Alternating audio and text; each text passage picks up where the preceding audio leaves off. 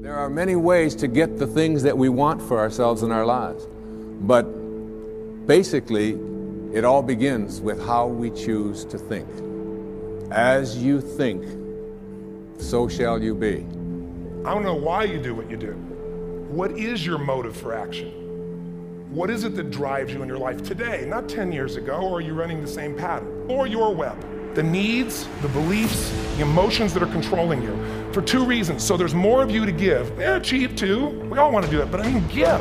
Because that's what's going to fill you up.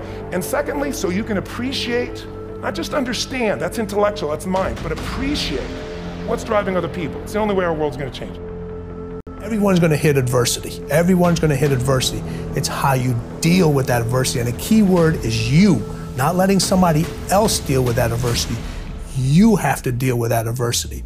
And how you deal with it. Are you going to fight through it or are you going to curl up and just roll over?